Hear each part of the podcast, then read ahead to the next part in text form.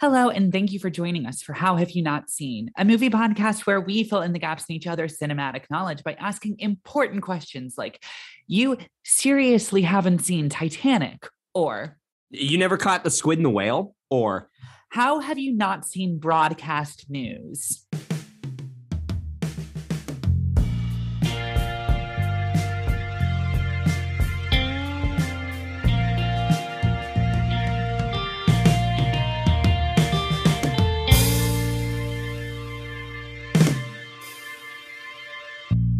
Hello, everybody, and welcome back to another episode of How Have You Not Seen? I'm your co host, Caroline Thompson. my, my pop filter just fell off my table. I'm Carson Betts. and this is How Have You Not Seen? A movie podcast where each week we pick one of our favorite movies that the other hasn't seen. We talk about it. Then we go and watch the movie. Oh, and then we talk about it some more. It's going to be a real good time. Oh, yeah.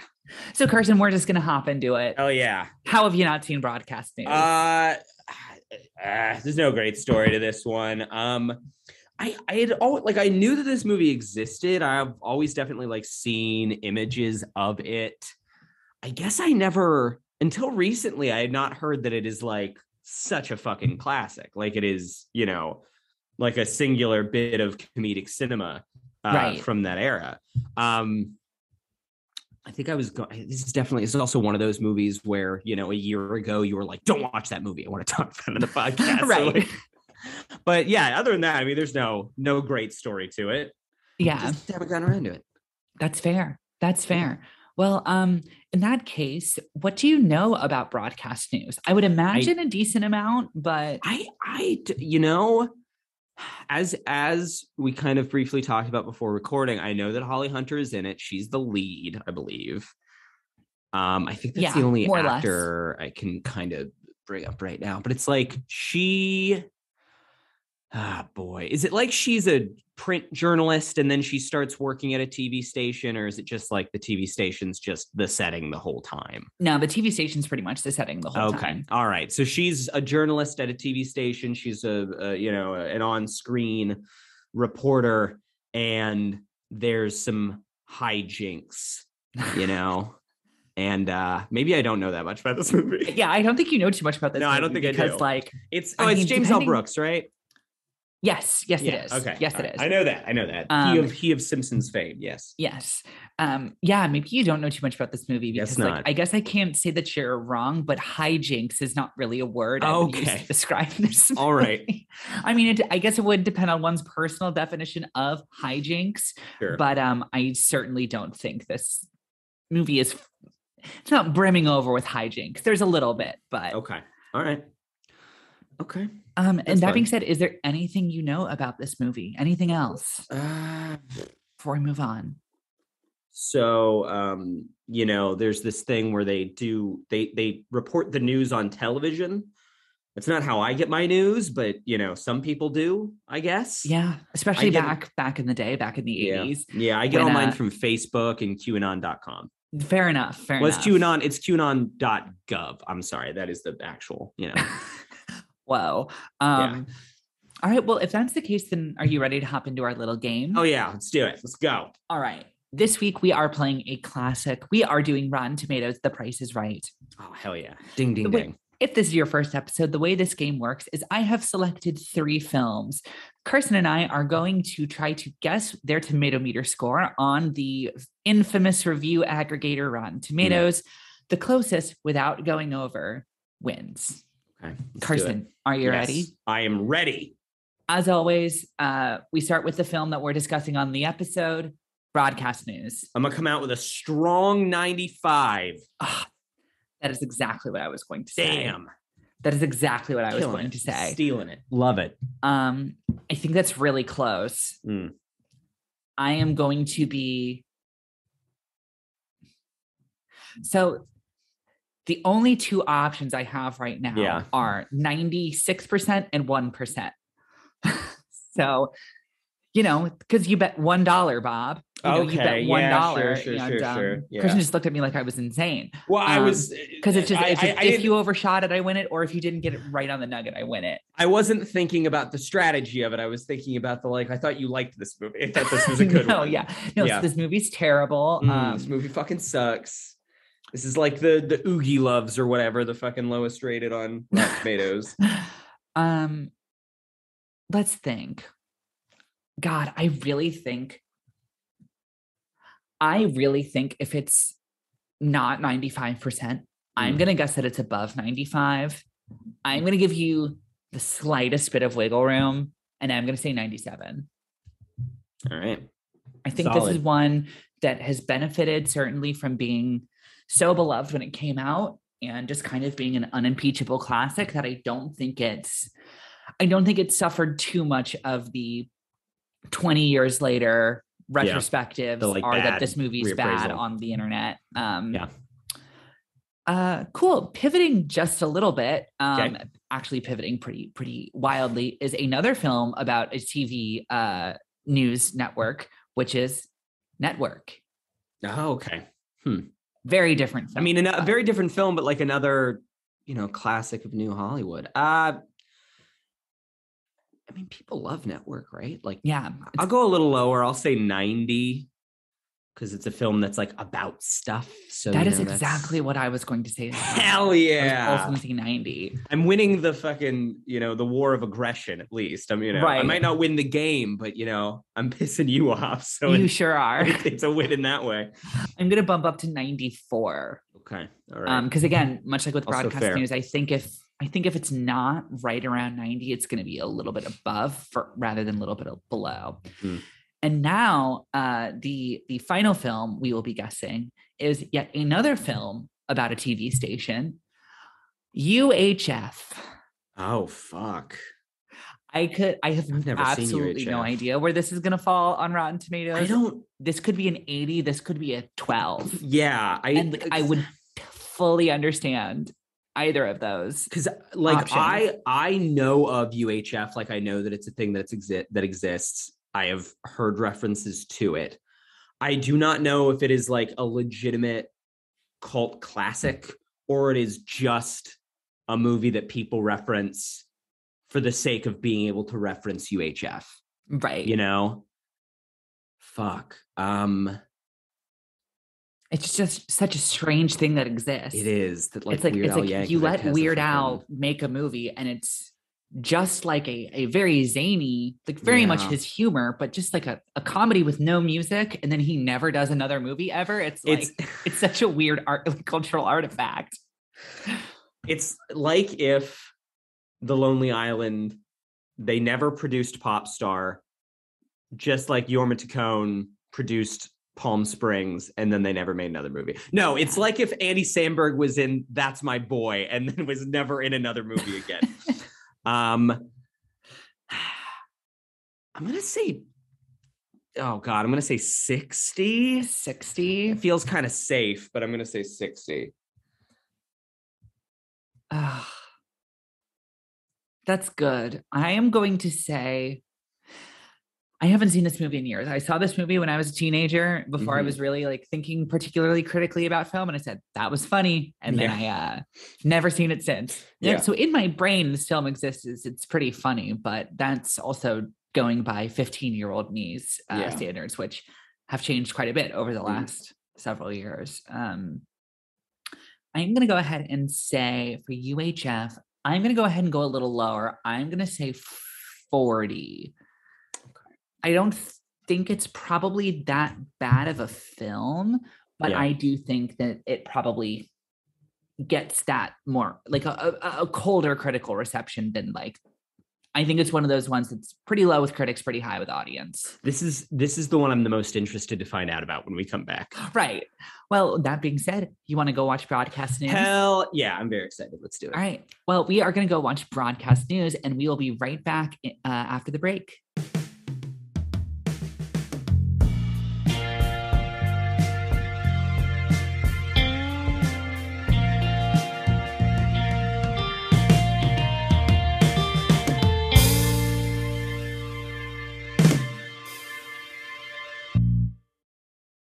We are back. We're back.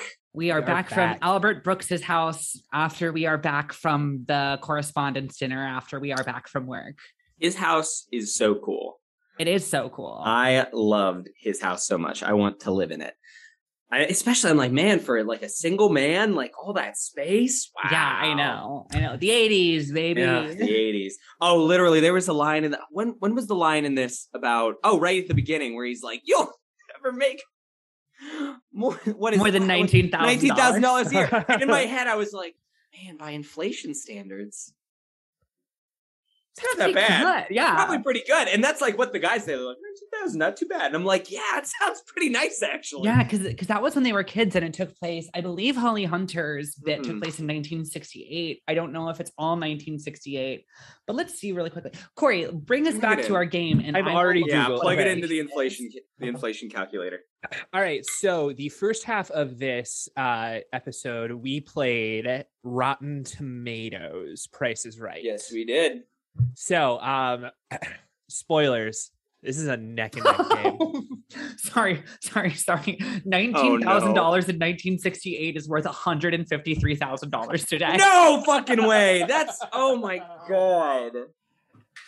I, I Oh, might, I might never make that. nineteen thousand dollars today, let alone one hundred and fifty-three thousand. Oh my god, that Oh hurts. God. That fucking hurts. Oh. Anyway, sorry, Corey, go on. Mm. No, that was great. Thank you. Um, so neck and neck game. Let's dive right in. Uh, film number one, broadcast news. Yeah. Carson guessed 95 and Caroline guessed 97. Broadcast news clocks in at a 98. Yes, yes, yes, yes, yes, yes. Okay, I need I need this win. I need this You- win. You do. Shit. Um, and this was a lot of fun to listen back to um, because it, Carson took uh, took your guesses on the first two right off the bat. It was just uh, this great episode or I great did. game to listen back to. Um, all right, film number two, Network, uh, a film which I want to do on this uh, podcast very very badly. Wink, wink, wink. Carson guessed 90. Caroline guessed 94. And Network clocks in at 92. Fuck. Barely. Um, and film number three, which I had to Google because I had zero idea what it was, is UHF. UHF. UHF. Weird Al. Weird Al. Carson guessed 60. Caroline guessed 40. And UHF clocks in at 61. No. Carson- Wow. Carson this week has had maybe the best game of Rotten Tomatoes prices I- right I've ever heard on the show. Yeah. Holy shit. Yeah, I mean, off by an average of less than four percent, I think, Yep. across the game. You know, I I didn't need to go that hard, but I did anyway. But, you, did. sure did. I did. Wow, y'all. Hmm. You know. Glad to hear that uh that UHF is technically fresh on Rotten Tomatoes. Yeah, that's I'm I'm very. That's pleased. fun. I am glad we live in a world where at least that's happened. I have a sneaking suspicion that the Daniel Radcliffe Weird Al movie will not be, unfortunately. Oh, I can't wait for the Daniel Radcliffe. I Weird Al look, movie. I want to see it. It's just everything. What is who is producing it? It's like fucking Well, Roku it- or some shit. Isn't it like a but isn't it like an expansion of like a funny or die sketch? Like But isn't yes. the idea isn't the idea that like they are making a parody of biopics by like casting a by casting a very not serious, but like by casting Daniel Radcliffe as Weird Al. Like isn't that the whole point? I, I Isn't it like very like meta and like isn't it just like kind of like an in joke? I that would be my guess. I don't know. Uh, I don't. yes, I'm interested. You were correct it. though. Roku, Roku, exclusively Roku. available on the Roku channel. This is Days. Marc Maron has a joke in one of his stand-up specials was where he's like every other week now somebody comes to me is like oh did you watch the did you watch this documentary I, I don't know what's it on oh it's on Bebo Bebo what's Bebo and yeah it's like every week there's a new Ro- what Roku's doing movies now Right. I thought they solely Uh. made cheap TVs that's like what the hell um so uh broadcast news Yes. here's the thing about broadcast news is that I am very excited to rewatch it because it I think I'm going to like it more and more and more and more every time I watch it. Yes. hundred percent. hundred and ten percent. Absolutely a grower of a movie. It was one of those I don't know if I've discussed this like thing on the main feed. I definitely did in the Patreon. Um, oh, I did, I did, in, in the mood for love, and it's it's slightly different thing. But there, it's there are times when like a movie will, I don't know that I'm emotionally caught up in it until like at, at one point it just all hits me and then I go, whoa, I guess I've been emotionally caught up in this movie. Because the entire time I'm watching it, I'm like, okay, this is interesting, this is compelling. There's it's kind of a movie of parts. There's this, there's this, you know, there's this romance subplot, there's this workplace drama, there's this like sat there's this like satirization of of politics going on. And I don't really know. It's none of it's it's it's all good, it's all pretty quality, but like none of it's really coming together for me. And then you get to the scene at the end where Jane confronts Bill Hurt at the airport. And I was just so fucking in it. I was like, I was like, oh shit, this is good. This is so good. And like every, and that is the scene where like every dangling thread in the movie and all of its, all of its themes and the satire of it and the workplace drama of it and the, the kind of tragic romance of it all come together and meld. And it's so good. And I was like shaking on the couch, like, oh shit, yeah, tell him, tell him, like, get him, Holly Hunter, get him, you know? Yeah. No, definitely. And I mean, like, I will say, like, it is one that, like, it definitely, like, it gets better upon rewatch. Certainly, it, I, Mhm. I feel like it gets funnier upon rewatch. Yeah. because it is that thing where it's like it is, you know, the humor is. I don't want to say understated because, like, it's not. Like, I mean, Joan It's Cusack so full, like, fully bodies a fucking Yeah. water fountain. She's running down the hall. Like, With that her- is like that's a bit, but like you know, like like, yeah. the, the the the comedy is not like people like you know it isn't people saying like extremely outrageous things. It's people saying things that are like 40% too witty for the situation like in real Mhm. life and stuff like that. And it is that thing where it's like the first time you watch it you're like you're like okay like this is this is cute. Like this is clever at least for me anyway. And then like upon rewatch like it makes me cackle. Yeah, and you're like, this is a perfectly like well-tuned artifact. I mean, yeah. I find that with a lot of older comedies because w- while I am a fan of old, I mean, I I have said this to you, Caroline, many times. Blazing Saddles is maybe my favorite movie. Like it's uh, like fucking up there, but like I, you know, a lot of older comedies because post the age of this is interesting. I was listening to actually Adam McKay talk about this because I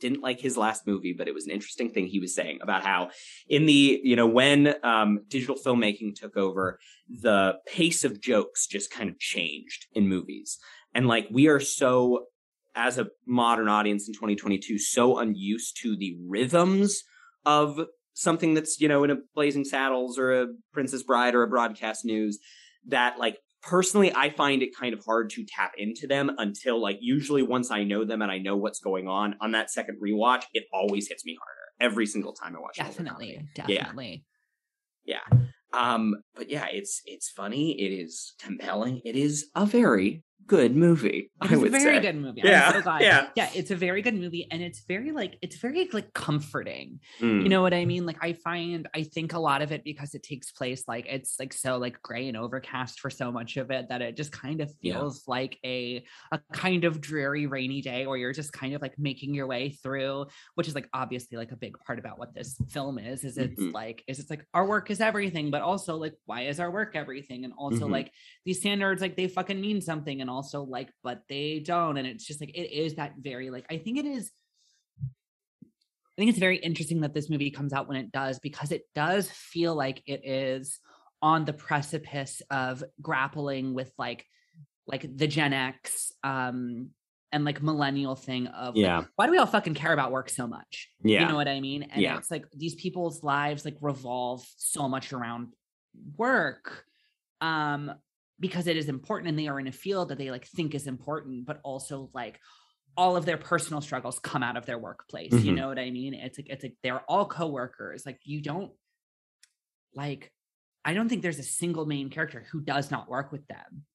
no There's nobody who You- has more than like four lines who does not work for their company. i mean like jack nicholson and that's only because he's just higher up the food chain exactly Yeah. exactly but like um and i think it is i think it's like i mean we were talking about albert brooks's house and like how fucking Mhm. nice it is and it's Yeah. also too this thing of um like I mean we were ta- we were talking about you'll never make more than nineteen thousand dollars and today I would love to Mhm. make one hundred and fifty three thousand dollars a year wouldn't that be great um and like you know and it's that thing of like i feel like this film is still written and rooted in a time where like a 40 hour work week, like a full time job in America, is a little bit more of your identity and a little bit more about your life. But like, I feel like this film is really kind of grappling with what that means in a way that, like, a lot of that I think, in a way that I think is like really progressive for the time. Yeah, it's, it does. I mean, there's a number of things in this movie. I, I was given literal the like literal subject matter of a lot of the plot of this thing and what it is trying to grapple with in American culture, I was surprised. Like, man, this thing really holds up. Like, it does not feel. It feels dated in that you're like, oh, I can easily cast my mind back to this point in the 80s in which like this is where we were at in the culture. Right. right. And like it still resonates to things that are going on today, obviously. But like oh man, it's like what am I trying to say here? That there like the reason that I think so much of the workplace stuff, like so much of that thematic ground really works is because they are doing a job which is legitimately hyper important.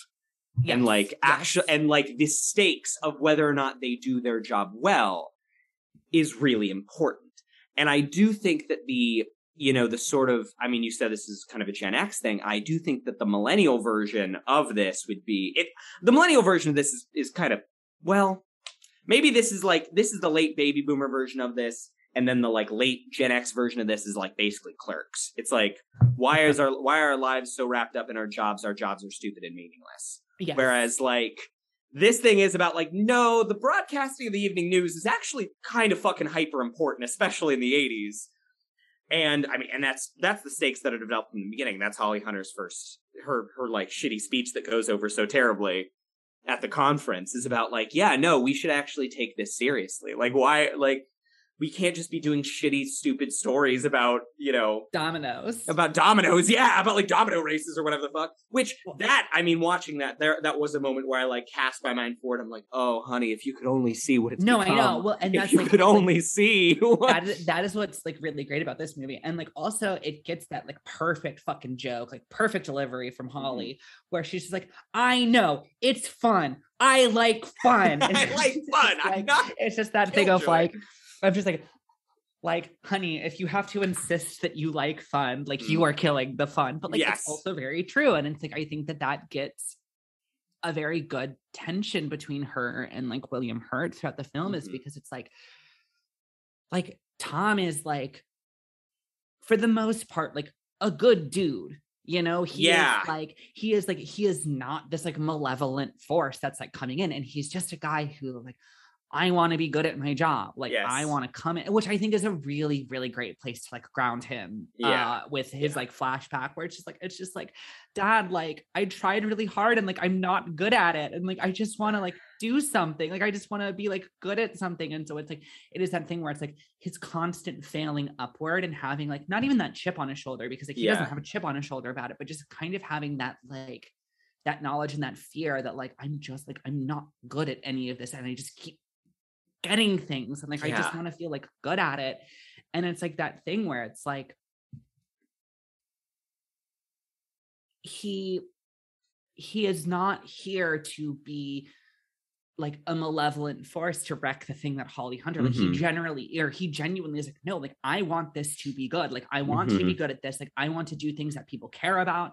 But it is that idea of like, but like you're kind of like, you know, if he if we let you do this, we are opening the door for like taking that a step further and then taking that mm-hmm. a step mm-hmm. further and then taking mm-hmm. that a mm-hmm. step further, which I think is like mm-hmm. really fun and interesting.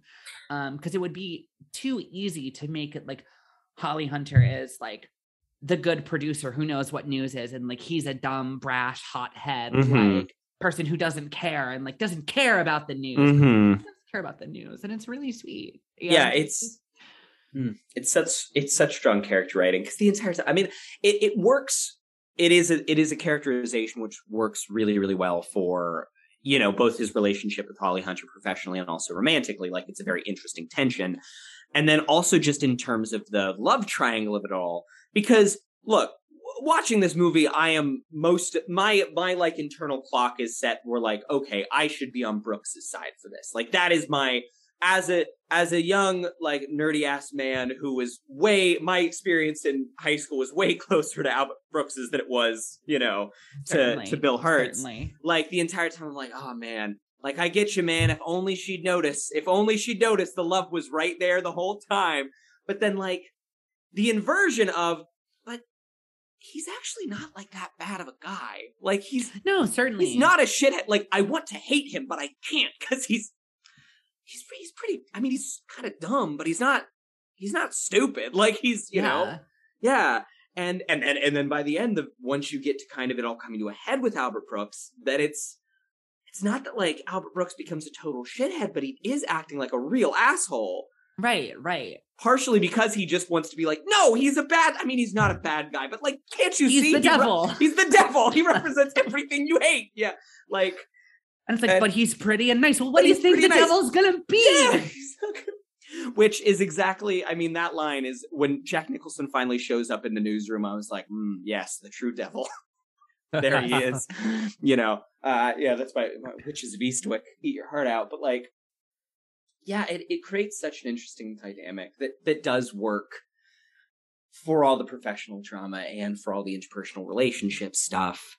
Like, I we got okay, so we got to talk to me. I'm like, we got to talk because it is really fascinating the date rape story, just and the way Yes. that that works in the film, both from a perspective of just like this is really interesting, highly specific screenwriting, and also like the way that that plays now is so.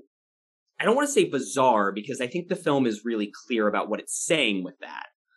But just given where the culture is now, it has changed so much. And then also all the I mean all the, the the Brooks scene where he admits the love and it's just that big fight. Like that is so what a what if what a hyper specific thing that is. Yeah. Like those two actors just really go to town on each other. Um no, I know. And it's great. And it's like, I don't know, like I think I I want to draw two parallels. Yeah. Not to like how the film actually works, but like the things that like we keyed into about this and about um when Harry met Sally, Sure. which is the thing of like you know you're watching it that first time totally blind and you're like where is this gonna go? And Mhm. then like once you tap into it and once you watch it that second time you're like no it's perfect. Like it's Yeah, exactly what it yeah, needs to be from square one. Um and i think both of those films do it. And i think it's really important too for this movie is that it's like like what we talked about with when harry met sally is it's like it is so important that they are genuinely friends yes. Yes. you know, it is so important to the way that the film unfolds that they are genuinely friends, they genuinely like each other, and they like Mhm. genuinely like want the best for one another. So that when that romantic tension becomes like a conflict between the two Mhm. of them, you're like, no, I don't want you guys to like destroy your relationship with one another. Mhm. And like, I don't want really either of you to win. Like Holly Yeah. Hunter, like, I don't want you to date Albert Brooks just because Albert Brooks wants you to date Mhm. him, but like but like Albert Brooks, I don't want Holly Hunter to break your heart just because like yeah. you're kind of being an asshole. It's like yeah. Yeah. Like it gets that like a balance of like it doesn't feel like either of them. I mean, Albert Brooks more so, but like Mhm. it, he doesn't feel like he. It doesn't seem like he feels entitled to her. mhm. It just it feels like he feels like just like it's unrequited love, but like in a in a real non like possessive sense, just in that like eh, it's it's interesting because the thing he's playing and he's always like he's always playing most of the time. There's like maybe the two what he actually says like i'm in love with you you need to like he, he basically is like you need to fucking at least consider it. Like you can't just yeah. you can't i mean they do the earlier when he he all but says it and he gives her the kiss which is what a the the, moment of the kiss is so interesting because it's not like holly hunter's like ooh gross.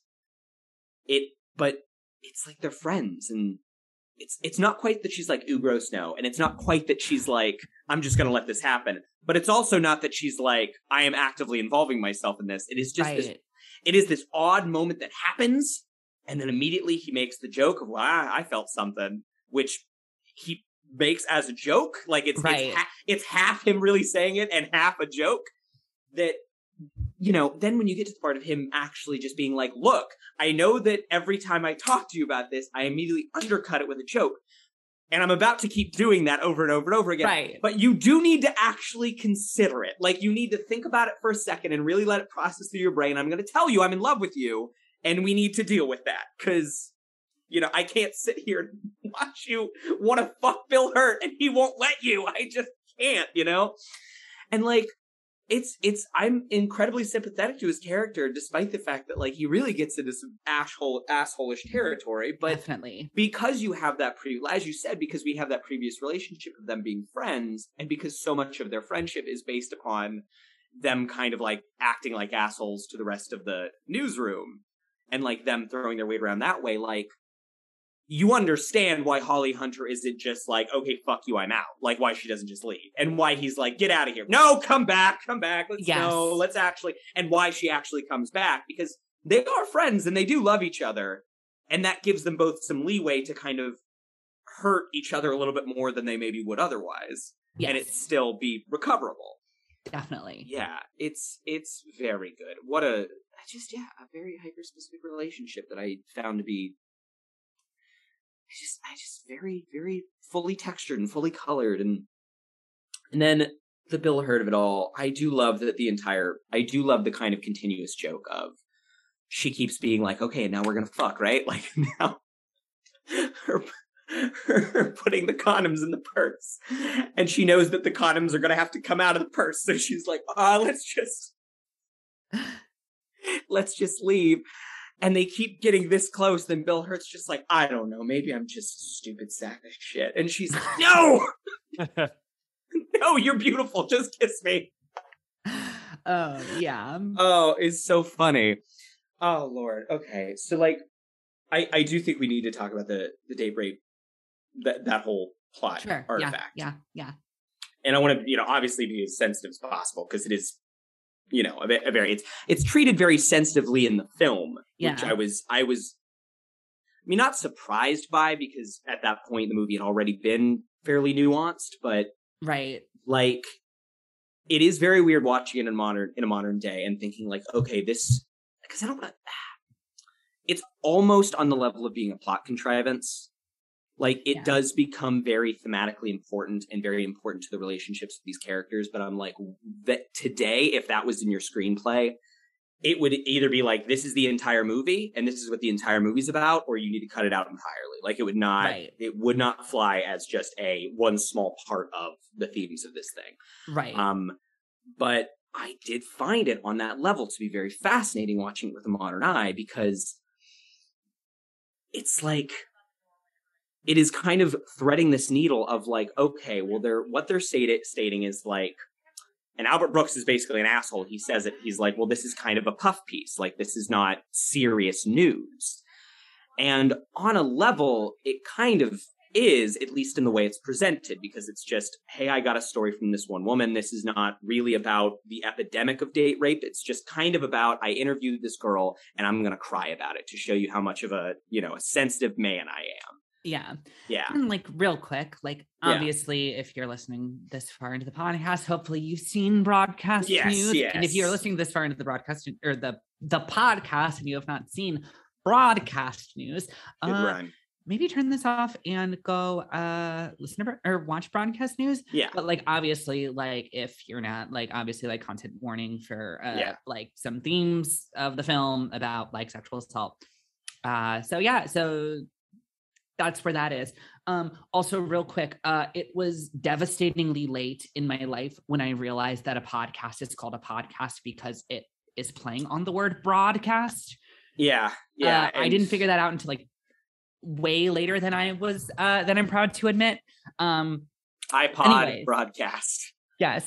An iPod broadcast a podcast. right now. That was a discovery for me on air. Great. I love, Love that. Um so Carson, yes, Yes. back to back to what you are saying. Mhm. It is that thing of like and I mean nowadays like we are very used to Mhm. stories like that. Like it is it is it isn't news. That's No. the thing. It That's isn't yes, that's the weird thing of it. Yeah. it is it is like investigative journalism, Mm-hmm. but it isn't news. Mm-hmm. which is like kind of where you know that that belongs on you know almost like a 60 minutes Mm-hmm. not on the evening news but that's so much of what the evening news has become but also at the same time like if the evening news was still that, we would be in a much better place in this country. like it's kind of it's kind of the precursor to just like we're going to sensationalize everything and like everything is going to be a news story and like it doesn't Uh-huh. actually matter. Uh-huh. Um but yeah. I yeah. do. It, it is. Yeah. It's it's a weird mix of things because, I mean, it, it is. I, again, I'm interested. It is not played comedically at all. It's Albert Brooks course comes in and he makes a shitty joke about it, which is like. Again, there is there is some accuracy to it in like, wow, this guy asked if he could do a news story, and he 100% did not do a thing that was news Right. But he's also being an asshole by missing the emotional importance of what this thing is and what it could be and def- and how it's how every woman in the office and also me- most of the men are like really fucking emotionally captured by what's going on on screen for very good reason. But but yeah but it's like it is interesting. It's that interesting distinction of like yes harvey weinstein engaging in like you know the producer of a major film company and you know over years and years and years of sexual assault. That is news. But you know this one one individual woman is date raped.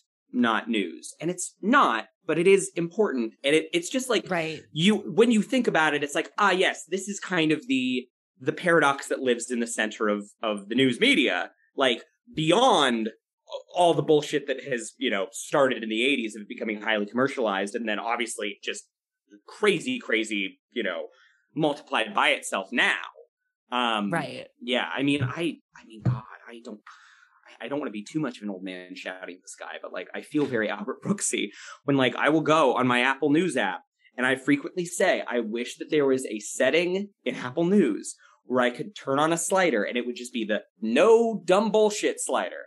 I don't want yes. I don't want dumb bullshit. I don't want dumb bull. Let me see if there's anything. that- These ones are actually pretty good. Ah, crime thriller The Tourist will take you on quite a ride. I, what the Jamie Dornan directed? you? I don't need to know that. This is actually it's a bad example. This is actually fairly good. This is a lot of Russia stuff on it today, but Well, yes, but we are living in a I mean we we're in a particular time week, right but- now. But yeah, but like yeah, it's it's it is it's both like this movie feels very apocalyptic because it is about the slow degradation of standards of news journalism, but also I do it's like oh man, halcyon days. Like I wish Yeah, exactly, I wish the evening news I wish the evening news was something that had any amount of credibility anymore. I wish like right. this is anytime I talk to, I don't know if I, you know, if I am speaking to someone who's more conservative leaning and I complain about Fox News and they're like, oh, fucking CNBC, CNN. I'm like, I don't fucking watch them. I don't. It's like, they're no. too, guys. They like suck- they suck they're less, not but as they bad, suck. but yeah. I I, I uh, fucking hate read- that shit. I read my news. Thank you very much because I'm an informed consumer. Fucking push up my glasses Um, like yeah the evening news has just totally gone downhill i mean you know not to say that there's no one doing good work but it is just television news standards have become so nothing nowadays and it's Yes. the 24 hour cycle of it and the fact that there's this the, always the need to more more content and more sensationalism and you know it is it is very weird it makes this film a very weird watch in that in that way Yes. No, I mean definitely. And so like I mean, okay, like that leads me to uh an interesting question which Mm. I think the film I think the film specifically does not resolve on purpose. Like Holly Hunter certainly thinks it's wrong that he inserted that shot of him, but like Mhm. is it is that wrong? I look. I had the exact same question. I was thinking about it again because I love the scene where she's confronting him, and I think that Right. like that scene is so emotionally potent that it really works. And obviously, I know that I, I understand Holly Hunter's position that she thought it was wrong, and Right. in in a sort of in a strict ethics of journalism sense, it is because it's a lie. Like it is just a lie, and you shouldn't do that.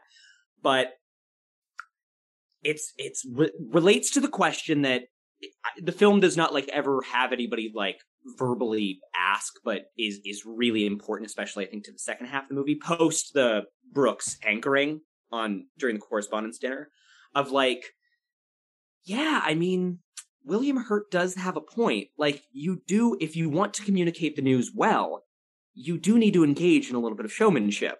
Right. Like if you Well- just do it as dry as Brooks wants to do it, your reporting can be as good as anything, but nobody's going to want to listen.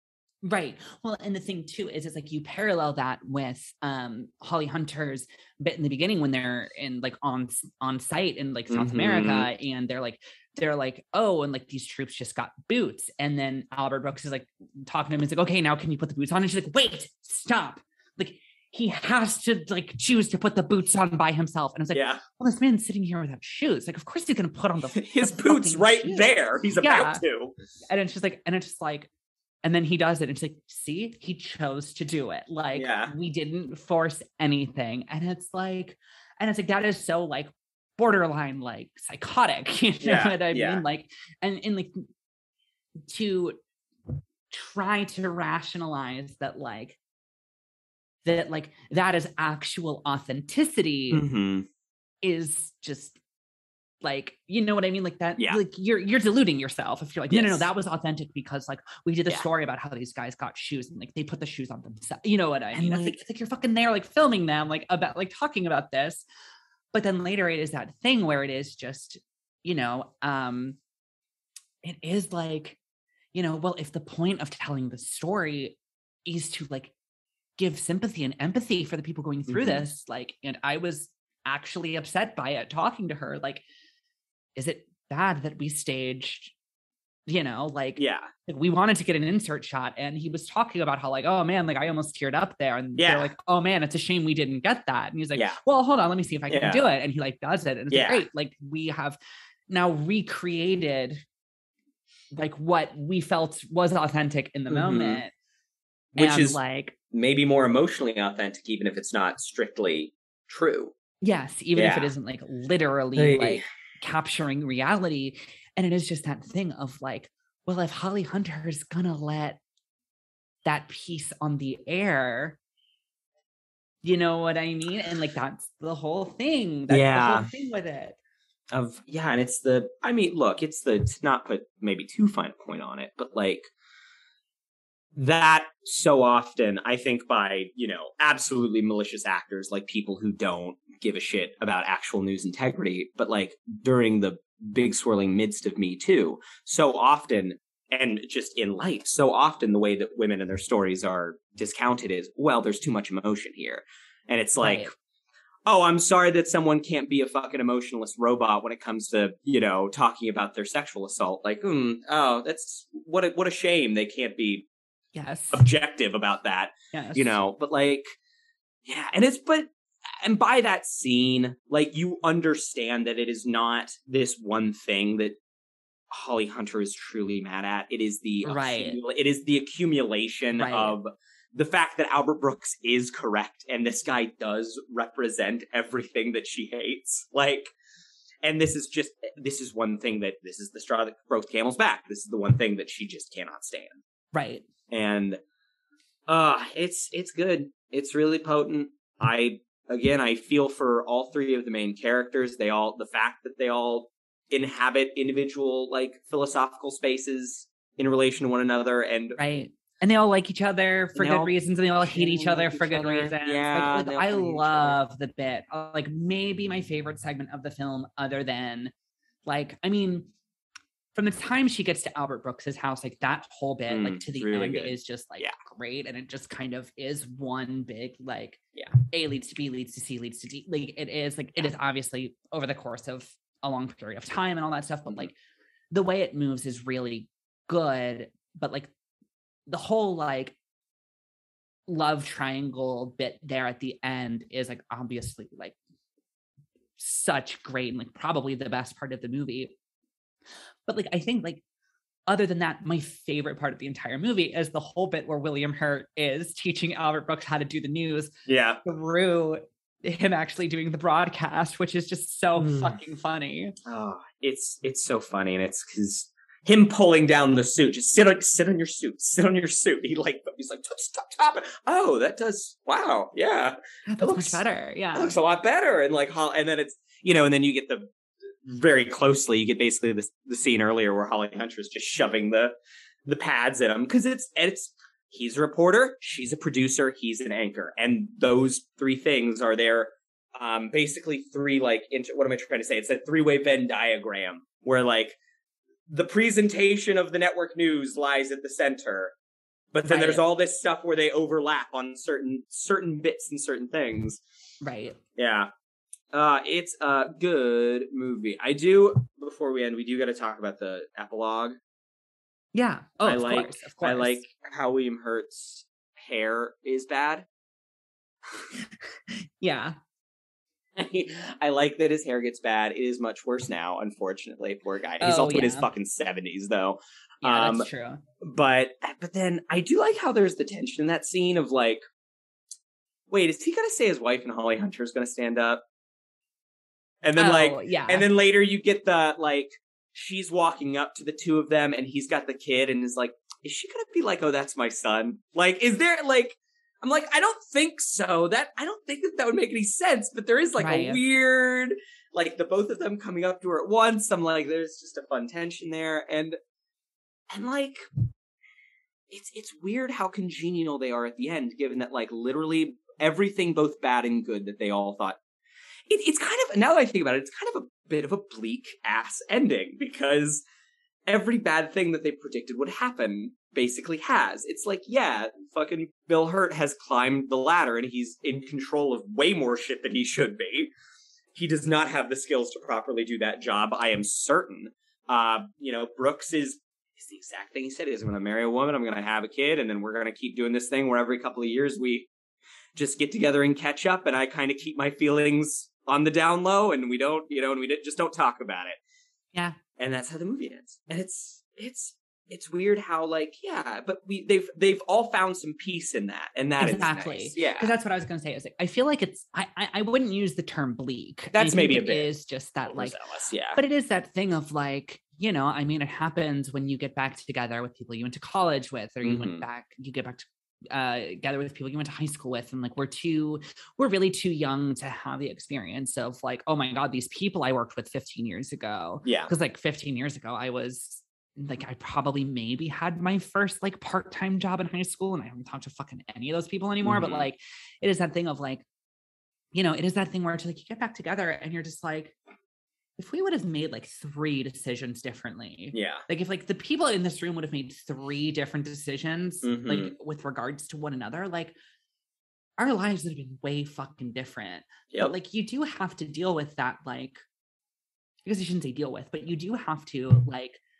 life is so much more complex than that, but it also is like that simple where it's just like but like I have lived so many days and so many moments Mm-hmm. in between then and now that like had nothing to do with these people. So it's like like yeah, things would have been different, but like like Yeah. you know, but like also like the last 10 years have had just as good of things and just as Yeah. bad of things and like Mhm. i don't know i think it's i think it's a very like almost like comforting ending in the way that like so many uh so many rom-coms and stuff like deal with like the one that got away and like the important thing to do in a one that got away situation is Yeah. like no but if you get them then you win Mhm. you know what Yeah. I mean? It's like this is the, like so many rom coms have the like, well, 10 years ago, like this person was the one who got away. And like I've been hung up on that ever since. And so like now the thing to do is to get them. And like that is the story of the movie.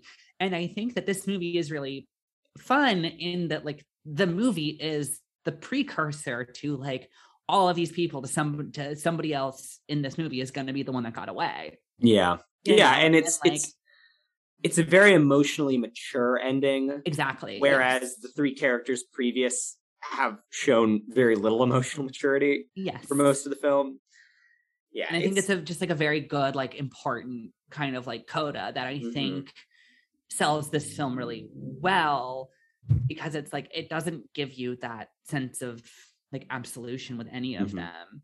yeah, Yeah, it's a good movie, and I stand the more it just us talking about it, and the more I think about it, I like it more and more, and I'm yeah, certain the next time I watch it, it's gonna yeah even Yeah. knock my socks off even more. No, yeah, and I mean like for for just like a little bit of like context, like for funsies, Hmm. um, like last night, uh, at time of this recording, last night I went and saw The Batman. Yeah, go fuck yourself. Yeah, go, well, fuck you, Carson. Nope, you should have no, seen it. No, Carson, you don't get to be mad about Buy tried. fucking I ticket in advance tried. and put it on your calendar. That wasn't the. Mm, I I tried. I tried. You're not allowed to be mad. anyway, anyway, so I saw the Batman last night, and like that's a three-hour fucking movie, and Mhm. local multiplex is about 25 minutes away. So, um, because you know, like there's only one Dolby screen in the city, and like of course I'm seeing the fucking Batman on the Dolby screen. So, Oh like, yeah. you know, so I got home last night about 11, like 10 and 30, and I had to watch both this movie and the movie we're doing next week. Um, like so I was up until like three in the morning watching these Jesus. Movies. a lot of movie. Yeah. Oh yeah, I know. Well, I'm I'm dedicated. Um and I so was it's just that thing where it's like it was really late, and so I like and like I've obviously seen this one before, so I put a pin in it, and I woke up this morning, and like my partner watched next week's movie with me, but like this was the second one because I was like, you know what, if I'm gonna have to like not fully watch one, it's good, it's got to be the one. yeah, that the one I've I've already already seen. seen. So like I was like finishing it up this morning as she was like getting ready and like going about her like day, and I was like, I was like, by the way, I was like, I was like, I am watching this movie right now, and just like like we need to watch like I want to watch this again like very soon. Like we should Mhm. watch this. Like you and I should watch this because like this movie rules. And Yeah. like I was like, I am watching it right now and I'm like kind of not ready for it to end. And I kind of want to like just kind of like live in this movie a little bit. Like I just find it to be a very comforting, enjoyable film. It's a real vibe. It's it's got some real ass vibes. Yes. Yeah, absolutely. Ah, well, yeah, that was a good one. I'm really glad I watched that. I'm gonna watch it once a year for the rest of my life. Yeah. Um, More like podcast news, am I right? you. got him. Thank you. Got Send him. tweet. Yeah. there it goes. Oh, uh, Corey, would you like to tell the fine folks at home if they if they liked that I would love great joke? Yes, absolutely. Uh, if you like what you hear, please be sure to like us and subscribe wherever you stream your podcasts. Leaving a review also really helps out the visibility of the show. Follow us on Facebook, Twitter, Instagram, and Letterboxd at HHYNS Pod. And a very special thank you to our patrons. If you'd like a shout out on the show and bonus content, he- head over to our Patreon at patreon.com slash HHYNS Pod.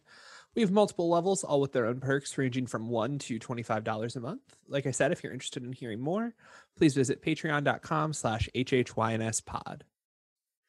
Oh yeah, we've got Hell some yeah. awesome stuff coming up, including after as soon as Carson sees the fucking movie, our See it tomorrow. review of the Batman. And see it tomorrow, I swear. I Our review of the Batman. I I got to the theater 20 minutes late last night or two nights ago.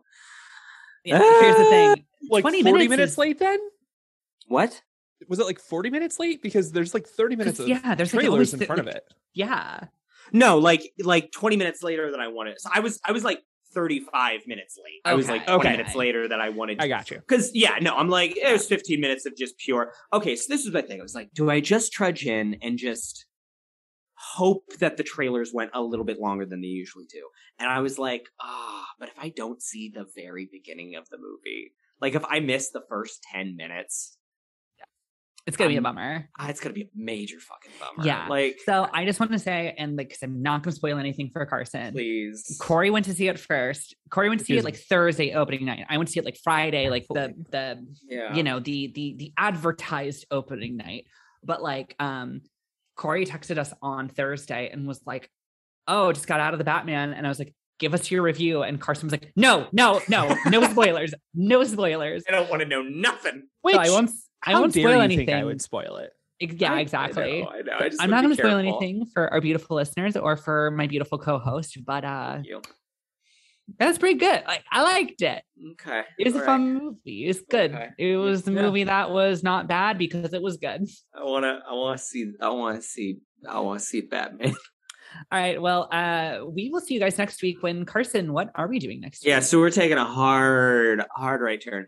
Uh, so we're gonna be watching uh, a movie called Vanilla Sky. Cameron Crowe's mid '90s light sci-fi romantic thriller? Question mark. It's Yeah, yeah, yeah. Uh, very weird.